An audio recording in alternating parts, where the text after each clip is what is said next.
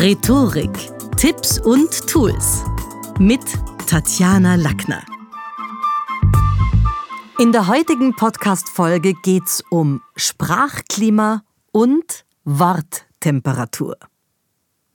Wir alle leben in dem Sprachklima, das wir selber geschaffen haben. Und das ist jetzt ganz egal, ob mündlich oder schriftlich, ob via Mail oder auch beim Werbetext. Wir offenbaren viele Informationen durch unseren Sprachstil. Und zwar gewollt, aber auch ungewollt. Und gute Redner bieten neben dem Erlebniswert in der Sprache natürlich auch viele Bilder mit. Also das heißt, wir unterscheiden da zwischen grauem Wortschatz und buntem Wortschatz. Was kann ich da für ein Beispiel bringen? Bunte Worte drücken präziser aus, was oft die grauen eben nicht vermögen. Nehmen wir das Beispiel Essen. Essen ist ein rein graues Wort, denn wir haben keine Ahnung, wie der andere das ausführt. Also stocherte Kuno, mampfte Sebastian, äh, Schlang Luise. Das heißt, Essen an sich ist ein rein graues Wort. Bildreicher wären eben Synonyme wie dinieren, tafeln, schmausen, schlemmen, stochern, snacken. Da haben wir sofort eine andere. Bei Snacken wissen wir, es ist was, was unterwegs auf der Straße erledigt werden kann von Pizzaschnitte, McDonalds und so weiter. Und Tafeln oder Dinieren, da haben wir schon eine gedeckte Tafel eben mit möglicherweise schönem Geschirr.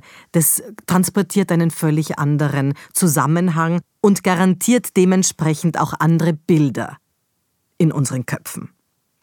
Sprache formt immer Wirklichkeit. Unsere Erlebnisräume werden durch Worte geformt und sie verraten auch, wie wir ticken. Also das ist nicht nur eine Sache von, wir erklären anderen die Welt und unsere Sichtweise, sondern wir erkennen an der Art, welche Worte von wegen Worttemperatur andere Menschen verwenden, auch wo werden individuell rote Linien empfunden? Wo gibt es gedankliche Grenzen oder Social Codes, die wir automatisch beim Sprechen mitliefern und anderen so zugänglich, erlebbar und hörbar machen? Was wir als diffamierend empfinden, können wir genauso mit transportieren oder als grenzwertig empfinden, hängt dann oft ab, ja, wahrscheinlich auch von der gesellschaftlichen Blase, der Bubble, in der wir uns bewegen, ein Kraftfahrer zum Beispiel, der jetzt, also klischeekorrekt, mit vielen Fremdwörtern und literarischen Zitaten jongliert, der wird wahrscheinlich in seiner Clique ja, eher sich daran stoßen als beim Philosophikum in Lech, wo er vielleicht nicht einmal groß auffällt. Also es ist auch immer die Frage, in welcher, in welcher Bubble bin ich. Mit unserer Wortwahl und den damit verbundenen Frames, also diesen Rahmen, wo man jemanden in unseren Rahmen ziehen will, geben wir Einblick in Herkunft, Bildungsgrad, Ideologie und Milieu. Ich habe da ein ganzes Kapitel in meinem Buch Die Kommunikationsgesellschaft Lackners Labor geschrieben, und zwar unter dem Kapitel Worttemperatur. Und da habe ich auch beschrieben, dass sich Sprache laufend verändert und die darf sich auch verändern. Worte fallen weg, andere Wörter kommen dazu. Niemand hat vor 30 Jahren Begriffe gekannt wie Poolnudel, Fanmeile, Heizpilz. Und dafür verabschieden wir uns aktuell gerade von tradierten Wörtern wie Tirillieren. Seit dem Kino verwendet niemand mehr das Wort Lichtspiel, Pussieren. Also es gibt Worte, die dazukommen, Worte, die wegfallen. Ich kann mich erinnern, und den habe ich auch zitiert im Buch, den mehrfach ausgezeichneten US-amerikanischen Linguisten und ich glaube, er ist auch Experimentalpsychologe Steven Pinker. Der hat mal in seinem Bestseller The Blank Slate darauf hingewiesen, dass wir immer wieder Bedeutungsverschlechterungen erleben um möglichst politisch korrekt zu texten. Also aus dem ehemaligen, jetzt im amerikanischen natürlich Negro, wurde The Black, äh, dann ist der African American draus geworden. Aus Crippled People wurden dann die Handicapped, die danach Disabled waren. Mittlerweile, sagt der Gipfel, der semantische Irrweg im Wort challenged, was wieder eine völlig andere Worttemperatur hat. Und im Deutschen sind die Schöpfungen da nicht ganz anders. Also die sind auch vielfältig, wenn man sich überlegt, man hat zu den Großeltern früher die Alten gesagt und heute sind es die Senioren bzw. ältere Menschen. Mittlerweile heißen sie auch in, in Lifestyle-Magazinen 60 plus. Also alleine danach hätte man den TV-Krimi oder den Titel des TV-Krimis Der Alte wahrscheinlich seit seiner Erstausstrahlung 77 ja schon viermal umtexten müssen. Was bedeutet, wir, wir haben viele Worte, die um politisch weichgespülter zu sein, ich denke jetzt auch an das Wort Ausländer, aus denen beziehungsvollerweise Gastarbeiter wurden, dann Migranten, äh, mittlerweile Formulierungen eher zutreffen wie Menschen mit Migrationshintergrund und davon verdrängt werden. Also das ist für viele Menschen natürlich auch schwierig, da dabei zu bleiben, wenn Sprache sich auch verändert. Und auf der anderen Seite hören wir aber auch die, die wir offenbar abgehängt haben, weil die noch Worte verwenden und man sagt, du, das sagt man heute nicht mehr oder das kann man nicht mehr sagen. Also die Wortwahl transportiert oftmals sogar die ideologische Gesinnung oder auch, wann ist jemand stehen geblieben, die versteckte Botschaft. Ich denke jetzt auch an politische Situationen, schlanke Firmenführung versus Personalrationalisierung. Da wissen wir, ob es die Arbeiterkammer oder die Wirtschaftskammer geschrieben hat. Und da sind natürlich auch Euphemismen, also Schönfärbereien und Dysphemismen, die da riesige Schatten im Buchstabenwald ja, vor uns hinwerfen. Euphemismen jetzt nochmal, es ist Schönfärberei und der Dysphemismus ist eher so ein, ein schlechter Stellen, jemanden bewusst negativ irgendwie beschreiben. Also was fällt mir da ein? Wenn ich jetzt in die Wirtschaft denke, dann haben wir den Begriff sozial schwach, das heißt fast immer arm. Oder mehr Eigenverantwortung übernehmen, das heißt für uns Bürger, wir müssen mehr aus der eigenen Tasche zahlen. Ich kann irgendwas nicht ausschließen. Wenn dessen Politiker sagt, dann ist es bereits beschlossene Sache. Oder die Entzerrung des Preisgefüges, was immer eine Verteuerung bedeutet. Wir hatten es auch in diesen Afghanistan-Situationen. Der Friedensprozess ist in Stocken geraten. Das heißt fast immer, es herrscht Krieg. Wenn der Chef sagt, da haben Sie noch Potenzial, dann ist ganz klar, da gibt es Schwächen, die erkennbar sind. Komisch finde ich auch so Formulierungen, der Vorstoß in den rückwärtigen Sektor, was jetzt wieder beim Kriegsvokabel natürlich Rückzug bedeutet. Also Vorstoß in den rückwärtigen Sektor, auch irgendwie eigenartig. Aber wir haben das auch beim Dekodieren von Urlaubskatalogen, bei Jobannoncen oder Immobilieninseraten. Da gibt es eine ganze Menge. Da braucht man ja schon fast eine professionelle Übersetzungshilfen oder ein, ja, ein Translator für manche Euphemismen. Ich denke jetzt an verkehrsgünstige Lage, wo man weiß, okay, Autolärm ist garantiert. Feiner Korallenstrand bei, bei der Urlaubsbeschreibung, wo man weiß, dann nimmst lieber Badeschuhe mit, weil sonst hast du sicher blutige Füße. Wenn irgendwo steht, was ist touristisch gut erschlossen, ist es synonym meistens für Bettenburgen und Urlauber in Scharen. Oder wenn man sich auf die internationale Atmosphäre freuen darf, dann heißt es natürlich preiswerte Hotels mit ja zum Teil auch sauflustigen Deutschen, Skandinaviern, Briten und Russen, mit denen kann man schon rechnen. Die ruhige Randlage bei einer Immobilie umschreibt charmant, dass hier die Einöde beginnt und man ohne Auto, vielleicht sogar beim Besichtigen oder auch im Urlaub auf jeden Fall aufgeschmissen ist. Also es gibt es in beiden Welten, das gibt es in der Immobilienbranche, habe ich das schon gelesen, und auch im Urlaubskatalog die ruhige Randlage.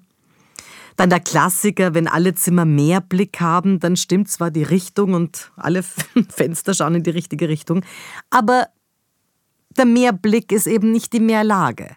Und Mehrlage haben dann nur einige wenige Auserwählte. Und zum Abschluss vielleicht noch den naturbelassenen Strand, bei dem ich ja selber schon manchmal reingelegt wurde, wo man dann vor Ort sieht, okay, naturbelassen schon, aber leider auch verdreckt und voller Algen.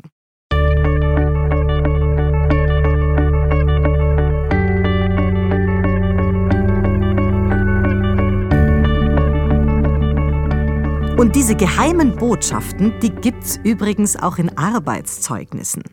Also für geschulte Leser muss man sagen, die zwischen den Zeilen erkennen, ob jetzt ein Mitarbeiter wirklich gut war und vom anderen vorhergehenden Chef weiterempfohlen wird und ob er tatsächlich gearbeitet hat oder nicht. Und diese Codes, da wissen wir, wenn jemand zur vollen Zufriedenheit bewertet wird, dann ist es halt maximal a Dreier, aber kein Einser, weil es wäre die vollste Zufriedenheit, damit man das Gefühl hat, okay, der hat wirklich auch was gearbeitet. Und diese Bewertungen, die unsichtbaren, gibt's auch bei Immobiliencodes. Als Licht durchflutet wird bald jeder Raum angepriesen, der nicht gerade stockfinster ist oder irgendwie ein Fenster hat. Ein Eckhaus mit zentraler Lage ja, das sichert dann von beiden Seiten kräftigen Verkehrslärm und ist sicher nicht leise. Das Liebhaberobjekt, oh mein Gott, das ist meistens stark renovierungsbedürftig mit hohen Folgekosten und verschlingt bestimmt einen Kredit. Wir kennen das auch mit der unverbauten Südlage. Da sind auch viele schon reingefallen. Denn unverbaut heißt halt einfach nicht unverbaubar. Und wenn was momentan unverbaut ist, ist es fein, aber der gravierende Unterschied ist, es kann durchaus in den nächsten Jahren noch zugebaut werden. Also es geht da eher um die unverbaubare Lage, damit man eben nichts mehr hinbauen kann. Und die Südlage, die kann dann, wenn es verbaut ist, ganz schnell zur Schattenlage werden, äh, wenn nämlich dann in ein paar Monaten die Großbaustelle und die Krane dort stehen und, und, und alles Mögliche und es dann gar nicht mehr hell ist. Ja. Und was ich auch in der letzten Zeit öfter gelesen habe, das kannte ich früher gar nicht, ist das Wohnung mit Zukunft was im Zuge unserer Städte, die wachsen und, und wo ganze Regionen mit außen dazukommen an Wohnentwicklungsgebieten, gleichbedeutend ist mittlerweile mit einem Neubaugebiet, bei dem Maschinenlärm und Baustellenstaub mittelfristig ganz sichere Begleiter sind. Also wir sehen schon, dass dieses, diese Warttemperatur und das Sprachklima ähm, wichtig sind, um auch ein bisschen rauszuhören, wo steht der andere. Und das hat uns in den 80er Jahren in die sogenannte Political Correctness gebracht, wo die Cancel Culture heute eine Tochter davon ist. Also es ist in Wahrheit die, die Tochter der Political Correctness, die so in den 80er Jahren in Amerika begonnen hat, dann natürlich wie immer über den Teich kam und auch wieder zu ja, ich finde schon zu gesellschaftlichen Spaltungen und zu modernen Brot- und Spieleveranstaltungen geführt hat und immer auch eine Frage vom Zeitpunkt ist. Also Impfen trennt heute die Gemüter bei Gesund in der Gesundheitsfront von wegen dafür dagegen. LGBTIQ trennt vor allem die Gemüter aktuell in Polen zum Beispiel, wo das eben hier wieder Fronten bringt. Conchita Wurst und ihre Plakate haben in Österreich 2014 recht wenig Spielraum gelassen, zwischen den Fronten zu sein und irgendwie zu sagen, mir ist wurscht, sondern da gab es die einen, die gefunden haben, absolut geschmacklos die Plakate und die anderen, die irgendwie das, das Gefühl hatten zu sagen, kreativ wertvoll. Also auch immer so diese Dualität. Und da sind wir wahrscheinlich auch beim Thema, wenn wir über über Warttemperatur reden sind wir auch bei der Politik und der Politur.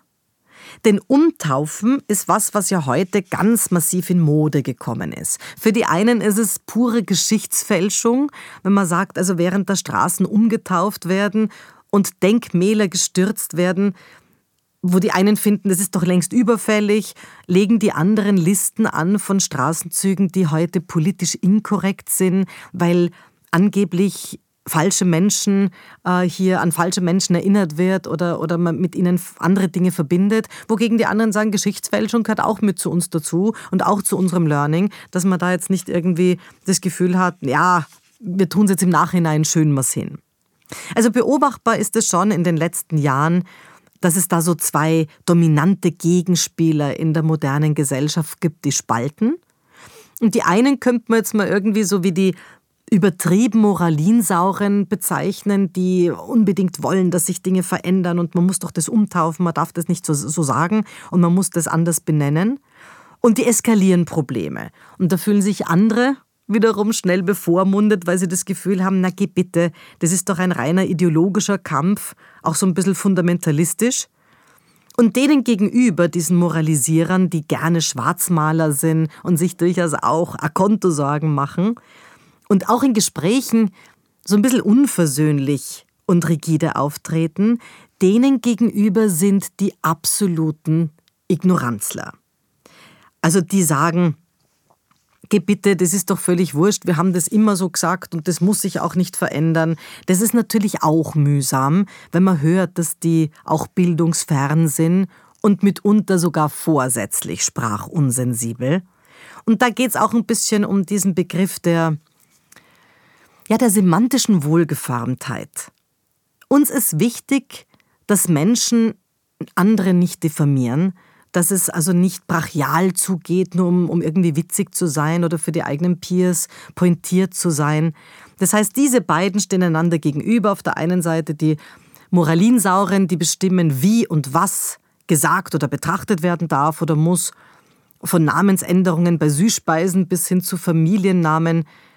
Ähm, ja, und die sind halt da so die, die selbsternannten Auskenner und denen gegenüber dann die, wo man sagt, okay, ihr vergiftet aber jetzt schon absichtlich auch das Sprachniveau in einem Land oder senkt die Hemmschwelle für Verbalinjurien, Diffamierungen und Querschläge.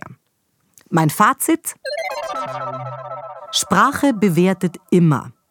Und die brandende Flut aus Millionen von Worten und Formulierungen erzeugt eine tosende Gischt, die dann oft boff aneinanderprallt, wo Sprachwelten sprichwörtlich aufeinanderprallen und ich denke, es ist gerade bei, beim Sprachklima und bei der Warttemperatur wichtig, dass wir uns als umherstehende Kommentatoren aus sozialen Medien oder irgendwie auch mal, wenn wir selber ins Fernsehen oder ins Radio gehen oder Podcasts auch machen, dass man aufpasst, sich nicht instrumentalisieren zu lassen von den einen oder den anderen und da weiterhin eine Stimmung anheizt, wo es eher darum geht, das Verbindende fast Trennende zu stellen.